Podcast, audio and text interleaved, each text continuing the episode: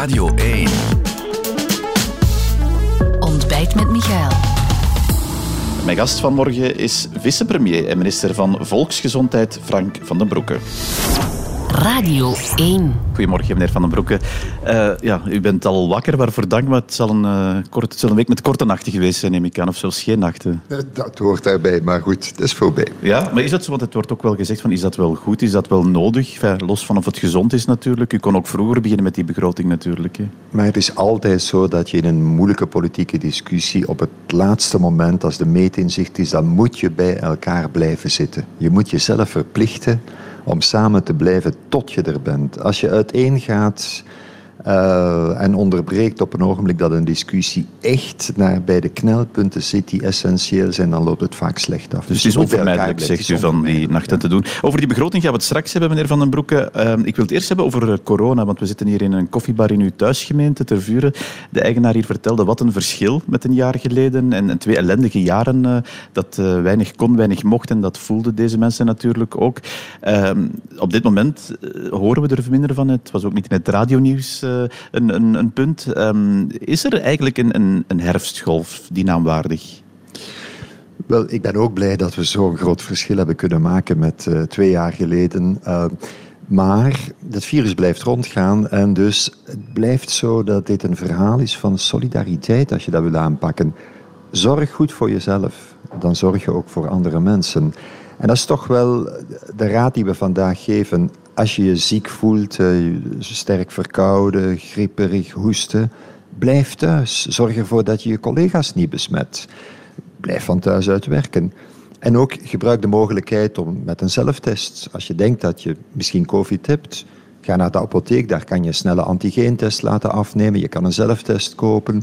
Maar dus zorg voor jezelf, dan zorg je ook voor andere mensen. Ja. Let op je eigen gezondheid. Het is nog altijd mogelijk als je denkt dat je COVID hebt, van naar het zelfevaluatie-instrument te gaan, dat op een website staat. En dan kan je kijken of het nodig is mhm. dat je je echt laat testen. Dus let op jezelf, dan let je ook op de gezondheid van andere mensen. Ja, inderdaad. We, we gaan als het zo blijft lopen en ook natuurlijk als voldoende mensen zich bijkomend laten boosteren, want dat is ook essentieel. Dus als mensen op zichzelf letten, voor zichzelf zorgen, als er die solidariteit is, als mensen zich laten boosteren op grote schaal, zeker de 50-plussers, dan denk ik niet dat we gaan moeten komen met dwingende maatregelen. Het enige wat vandaag echt dwingend is, is dat we zeggen, de apotheker, kabinet van de dokter, ziekenhuizen, ja, daar draag je een mondmasker. Ja, maar dat was natuurlijk al het geval. Maar u zegt van uh, een nieuwe mondmaskerplicht of zo, dat komt er op dit moment in de verste verte niet aan. Wel, als we doen wat we moeten doen, en dat is echt een zaak van solidariteit. Voor uzelf zorgen, op uw eigen gezondheid letten en op die manier ook voor andere mensen zorgen.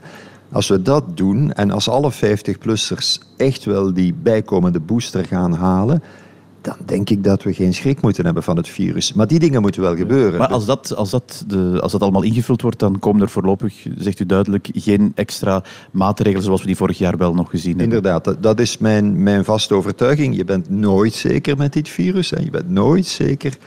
Maar we weten wat we moeten doen. We weten dat mensen boven de 50 absoluut die tweede mhm. booster moeten gaan halen. Dat is absoluut Hoe, noodzakelijk. Hoe zit dat trouwens? Met die, u zegt dat is zo cruciaal in dat verhaal. 50-plussers moeten die booster gaan halen. Die campagne loopt. Dat loopt in Vlaanderen goed. In Brussel en Wallonië is daar wel nog veel werk aan. Ik spreek daar ook over met mijn collega's. Ik leg dat ook uit in de Franstalige media.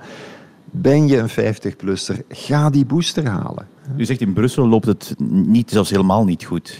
Het loopt niet gemakkelijk, maar dat is niet nieuw. Hè? Dus dat is uh, ja, een grote stad met mensen die heel veel verschillende talen spreken, verschillende komaf.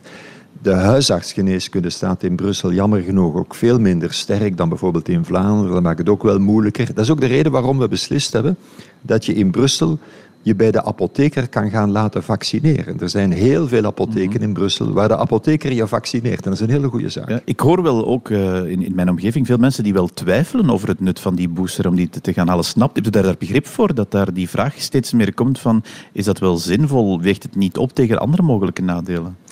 Wel, dat is natuurlijk een beetje de paradox van voorkomingsbeleid. Hè. Door het feit dat we ons het voorbije jaar zo massaal hebben laten vaccineren, hebben we natuurlijk geleidelijk aan veel minder problemen gehad met COVID. En het gevoel dat dit virus toch een risico is, is wel een beetje weg. Maar let op, dit is geen gewoon griepje. Hè. Als je COVID hebt, ook als je jonger bent, het kan ook lange termijn effecten hebben. Dus het is echt geen Maar gewoon griepje. En dus met andere woorden, absoluut. Dus, maar als, mensen, als jongere mensen mij persoonlijk de vraag stellen en ze zeggen, ja, ik twijfel erover, ik weet niet of ik het zou doen of niet zou doen, eigenlijk is mijn antwoord altijd ja. Als je wil vermijden dat je misschien een week thuis zit, twee weken thuis zit, je gaat dat risico niet op nul zetten hè, als je je laat vaccineren, maar het gaat wel kleiner worden. Dus misschien is het dan toch maar best dat je je laat vaccineren. Maar, voor mensen die nog geen 50 plus zijn, is de situatie wel anders. Wel inderdaad, dat is ook wat ik zeg. Ik, voor 50-plussers is dat een no-brainer. Het is heel duidelijk dat het risico om in het ziekenhuis te eindigen veel minder groot is wanneer je die tweede booster laat zetten als je 50 plus bent. Voor jongere mensen ligt dat anders, omdat ziekenhuisopname daar niet zo vaak voorvalt. Maar toch, je kan er serieus ziek mee thuis zitten. Dus ik zou zeggen, als je er dan toch over twijfelt, doe het dan. Dat is in uw functie van eh, minister van Volksgezondheid. Eh, u bent ook vicepremier en daarom zat u ook aan die eh, Ja. begrotingstafel. Waar ook gezondheid, laten we daar misschien even mee beginnen, ook doorcijpelde in die, die maatregelen die genomen werden, waar de BTW onder meer op, op groenten en fruiten naar 0% zou gaan. Op ja, accijnzen op, op tabak, maar dat is niet nieuw natuurlijk, is een, is een inkomstenbron. Is het meer dan, dan dat, meer dan wat makkelijke inkomsten vinden dat die begroting nu Wel, opgeleverd heeft? Als je in hele moeilijke tijden een begroting maakt, dan is ook dat een verhaal van solidariteit. Dus dit is een begroting waarbij we mensen die het moeilijk hebben, bedrijven die het moeilijk hebben, welzijnsinstellingen, ziekenhuizen die het moeilijk hebben, ondersteunen. En daarvoor zoeken we ook de nodige middelen, want ja, we zitten in echt wel een eh, hele ingewikkelde economische toestand. We zoeken ook de nodige middelen door op een rechtvaardige manier hervormingen te doen in zaken belastingen. Maar het is een Het is een makkelijke verhaal van solidariteit. Maar hè? ik kom dan even, voor mij is de begroting opnieuw ook een verhaal van investeren in gezondheid en gezondheidszorg. En inderdaad, wat gezondheid betreft, je, we moeten meer inzetten op gezonde levensstijl. Je moet voorkomen. Gezonde levensstijl betekent onder meer gezond eten. En ik ben er heel hard voor, dat is nog niet beslist, maar ik ben er heel hard voor dat we bijvoorbeeld de BTW op verse groenten en fruit, dat we die gewoon op nul zetten. Waarom zou je BTW laten betalen op verse groenten en fruit? Omgekeerd, ja, voor mij mogen sigaretten een pak duurder worden. Ze moeten niet duurder worden dan in Nederland of Frankrijk. Maar bij ons zijn sigaretten en tabaksproducten nog altijd stukje goedkoper dan in Nederland en Frankrijk. Waarom is dat zo? En dus ik pleit inderdaad voor een, een verschuiving. Ik heb dat in de regering een gezondheidsshift genoemd, een beetje naar de taxshift. Dus een gezondheidsverschuiving in de belastingen die we hebben. Dat is nog niet beslist. Is nog niet beslist, maar we hebben daar toch redelijk over gediscussieerd en ik heb mijn collega's kunnen overtuigen dat we voor het einde van het jaar kunnen komen met een concreet voorstel waarbij we wat gezond is minder gaan belasten en om dat mogelijk te maken wat zeer ongezond is, om niet te zeggen ronduit schadelijk, zoals sigaretten roken, Ja. roltabak gebruiken, dat mag meer belast worden. Ja, dus u zegt het zelf, het is een begroting op momenten dat er een oorlog woedt, dat er een koopkrachtcrisis is, dat de inflatie ongezien hoog is. Ehm, is het dan niet logisch dat, los van dat verhaal waar u het over heeft, ook naar andere eh, besparingen en inkomsten werd gekeken? Er lag veel op de tafel, hè. ook onder meer ambtenarenpensioenen die nu nog gekoppeld zijn aan de stijging van die ambtenarenlonen, eh, die effectentax verhogen. Dat is er allemaal niet doorgekomen, omdat het een aan het andere gekoppeld Ja, was en er geen akkoord kwam. wel beslist, laat me dat toch even zeggen. Maar u hebt toch een gigantisch tekort? U, daar, daar is toch niet aan getornd? Jawel. Oh, het, eh, het, wat we noemen het structurele tekort van de federale overheid. Structureel wil zeggen echt het onderliggende harde gegeven. Los van de stand van de conjuncturen, los van eenmalige maatregelen, want daar mag je je inderdaad niet door laten vangen. Eenmalige maatregelen zijn maar eenmalig. Maar als we kijken naar dat structurele tekort van de federale overheid, dat verbetert in verhouding tot het begin van de legislatuur. slecht. Ja, maar minder slecht is de weg om te gaan, hè? Ja, Dus maar het is een minder grote weg- weg, dat weten we, want daar wil ik eigenlijk op aansturen. Ja, maar Rome is ook niet in één dag gebouwd. En als je dus stelselmatig dat structurele tekort van de federale overheid kan verbeteren, en in vergelijking met het begin van de legislatuur is dat een verbetering van meer dan 1 procentpunt van ons globale nationale inkomen, dat is echt niet, niet slecht, vind ik. dan is dat belangrijk. Ik denk ook dat het heel goed is geweest dat we een begroting hebben gemaakt voor twee jaar. Misschien verliezen mensen dat een beetje uit het oog. Maar zelf heb ik dat pleidooi ook gehouden en ik was, ik was gelukkig niet alleen. We moeten echt vermijden dat we in het laatste jaar van de regeerperiode, 2024, ja, dat we gewoon stoppen met besturen. Maar ja, je weet hoe dat gaat. Je zit dan dicht bij verkiezingen, beslissingen worden moeilijker. En dus heb ik gezegd, maar ook andere collega's van mij, we gaan nu alle moeilijke beslissingen nemen. We gaan een begroting opmaken en dat is dus ook in detail gebeurd. Niet alleen voor het jaar dat komt, 2023, maar meteen voor 2024. En dat geeft wel serieuze garanties. En in die begroting zitten toch wel belangrijke hervormingen. Bijvoorbeeld het feit dat we, wat elektriciteit en gas betreft, dat we zeggen, ja, die blinde en eigenlijk zeer onrechtvaardige BTW van 21 procent, daar gaan we nu echt wel definitief komaf mee maken. Die gaat definitief op de schop. In ruil komt er een, een, een systeem van accijnzen als de prijzen terug op een lager niveau dat zitten. Is, wat afgeklopt wat was, rechtvaardiger is en wat ook, maar, zeggen, vanuit klimaat meer verantwoord dat tekort, dat is er natuurlijk wel, meneer Van den Broeke. Dat zal aan het einde van deze legislatuur ook niet weggewerkt zijn. Dus de volgende regering ja, zal daar dat ook wil ik nog vragen. werk aan hebben. Ja, wanneer moet dat wat, wat u betreft weggewerkt zijn, dat tekort? Wel, wat volgens mij belangrijk is, is dat je een, een perspectief zet waarbij je dat structurele tekort stelselmatig vermindert.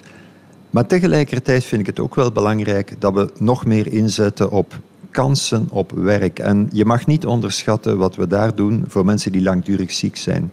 En eerlijk gezegd, als het gaat over kansen op werk voor mensen die getroffen geweest zijn Ja. door ziekte, voor mij, dat is budgetair belangrijk, want je ziet dat trouwens in de begrotingstabellen die gemaakt hebben. Het beleid dat ik daar voer heeft een zeer gunstige impact op de begroting. Maar, ik ga meteen bij het volgende punt komen. Voor mij is dat vooral een zaak van gezondheid. We weten eigenlijk dat mensen die getroffen zijn door ziekte, vaak, als ze wat beter worden, uitkijken naar toch nog mogelijkheden om terug aan de slag te gaan. Ondanks misschien een aandoening waar ze hun leven lang mee blijven zitten, kunnen ze toch nog mogelijkheden krijgen. Daar zetten we nu heel hard op in. Maar mijn vraag blijft wel dat tekort wegwerken. U zegt, zal de volgende regering zijn. Is, de, is dat eh, een van de belangrijkste punten voor die volgende legislatuur? Evident. Maar ook voor deze. Maar evident is dat belangrijk. Er er komt nog een, een nieuw element bij op het bord van deze regering. Dat is die pensioenhervorming. En Dat was deze zomer, eh, heeft dat ook tot nachtenlange discussies geleid. Nu blijkt dat de berekeningen van het planbureau eh, aangeven dat die pensioenbonus dat die inderdaad geld kost en dus dat dat niet budgetneutraal is. Om te beginnen, ligt dat debat nu terug op de tafel, dan die pensioenhervorming? Wel, dat de pensioenbonus op termijn een meeruitgave is voor pensioenen, ja, dat heb ik zelf altijd gezegd. En, maar ik ben ook altijd een zeer stevige voorstander geweest daarvan. Want wat betekent de pensioenbonus? Mensen die werken. Het gaat over mensen die werken. Hè. Het gaat niet over mensen die mm, thuis zitten. Hè. Mensen die werken en die langer doorwerken dan eigenlijk strikt genomen moet, die krijgen een kleine forfaitaire bijkomende verhoging bij hun pensioen. En dat is bijzonder goed, bijzonder rechtvaardig. Dat akkoord werd gezegd dat dat budgetneutraal was, vooral duidelijk, hè, meneer Van den nee, Broeke. Nee, nee, nee, dat, u zal mij daar nooit Nee, op nee, nemen. u niet, nee, maar- nee, omdat ik heb altijd gezegd, de pensioenbonus, dat is elementaire rechtvaardigheid. Hè? Mensen die doorwerken, die langer werken dan strikt nodig, die moeten hun pensioen zien verbeteren. We zijn zowat het enige land in de wereld hè, Ja. dat niet dergelijk systeem had. Dus de pensioenbonus was nodig. En is eigenlijk inderdaad in de eerste jaren is dat eigenlijk een besparing omdat mensen hun pensioen beginnen uit te stellen. Je gaat minder uitgeven aan pensioenen. Dus dit jaar is dat, als je dat dit jaar invoert, een besparing. Volgend jaar is dat nog een besparing. Natuurlijk, op de lange termijn, als mensen inderdaad allemaal wat langer doorwerken en je geeft die bonus, dan zal je de werknemerspensioenen een beetje verbeteren. Maar dat is ook welkom en nodig. Dat is een verstandige manier om je pensioenen te verbeteren. Maar daarnaast moet je andere dingen doen. Dat is het. Ja, maar cruciaal is natuurlijk dat voor eh, die eh, herstelgelden die Europa ter beschikking stelt, eh, er een budgetneutrale hervorming moet gebeuren. Dit is niet budgetneutraal. Komt dit nu opnieuw op de tafel? Eerlijk gezegd, ik heb daar de Europese Commissie niet voor nodig om te beseffen dat er nog werk is aan ons hele sociale systeem. Dat we sterker gaan moeten inzetten op mensen in gezonde omstandigheden langer laten doorwerken. Daar, daar heb ik Europa eigenlijk niet voor maar nodig. En dat betekent dit- de tafel daardoor die pensioenhervorming maar opnieuw? er, er is een heldere afspraak in de regering geweest al in de zomer dat we gingen kijken naar deze stap die we nu zetten met het eisen van effectieve tewerkstelling vooraleer je recht krijgt op een minimumpensioen. de pensioenbonus, een paar andere dingen. We hebben gezegd, we gaan kijken wat dat betekent. En in functie daarvan, op basis daarvan, gaan we kijken wat we nog kunnen doen. Dat is nu herhaald in de besprekingen rond de begroting Dus 2023 Dit stopt niet. die Nee, wat mij betreft niet. Ik ga er wel meteen bij zeggen, er moet ook een zeker eh, politiek realisme zijn. Ik heb in juli gedurende weken gepleit, en ik was ook niet alleen, voor een bredere hervorming. Omdat als je alleen maar inzet op een tewerkstellingseis voor wie een minimumpensioen krijgt, en daar was eigenlijk de focus op ook in het regeerakkoord, ja, je, dan zoom je in op eigenlijk een relatief beperkte groep van de gepensioneerden. Je moet veel breder, veel breder nadenken over wat is een rechtvaardig systeem van einde loopbaan. Hoe zorg je Maar ervoor daar dat u natuurlijk wel op uw Franstalige collega's van de wel, dat was niet rijp, dat is jammer, maar ik heb, ik heb inderdaad in de zomer gepleit voor een veel bredere hervorming, waarbij je eigenlijk met een eenvoudige, rechtvaardige regel zou kunnen werken en zeggen, heb je 42 jaar loopbaan en zitten er in die 42 jaar ook wel voldoende effectieve arbeidsprestaties, oké, dan kan je het vervroegd pensioen aanvragen. Vraag je het niet, dan krijg je een pensioenbonus. Dus ik heb gepleit voor een veel bredere kijk. Ik denk ook een rechtvaardige kijk, een betere kijk op lengte van de loopbaan, effectieve arbeidsprestaties. Dat is niet gelukt in de zomer. Ehm, zoals u, ook, geeft het niet, u geeft dat niet op om dat ik opnieuw op de tafel te niet. leggen? Ik mag nooit opgeven hè, Nee, in de legt politiek. u het nu opnieuw op de tafel, want dat is dan de vraag. Ik zou graag hebben dat we opnieuw over dit soort onderwerp, rechtvaardige loopbaanverdeling, rechtvaardig loopbaaneinde, ehm, hoe kijken we naar vervoegd pensioen, hoe zorgen we ervoor dat meer mensen op een gezonde manier langer aan het werk blijven. Ik zou graag hebben dat dat debat inderdaad verder gevoerd wordt, maar politiek realisme zegt wel dat het regeerakkoord, dat ook tot stand gekomen is op het moment dat we toch wel een beetje in een politieke crisis zaten en dat het hoog nodig was om een regeerakkoord te sluiten na jaren van Ja. stilstand.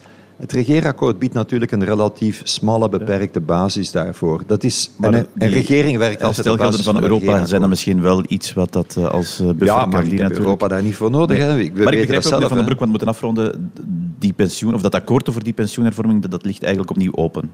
Wel, belangrijk is, we hebben de minimumpensioenen sterk verbeterd, de pensioenbonus wordt ingevoerd. Voor minimumpensioenen is er ook een effectieve tewerkstellingseis. Ik zet enorm in Ja. op het bieden van kansen voor mensen die getroffen geweest zijn door ziekte. Dat is ook een stuk van het verhaal en daar gaan de dingen ook echt vooruit. Maar dat is niet het einde van discussies over vergrijzing en pensioenen. Natuurlijk niet. Er wachten misschien toch nog enkele nachtelijke onderhandelingen, zelfs in deze regering. Meneer Van den Broeke, dankjewel voor eh, de komst van morgen. Dit was Ontbijt met Michael, een podcast van Radio 1. Ontdek nog meer podcasts van Radio 1 in onze app en op radio1.be.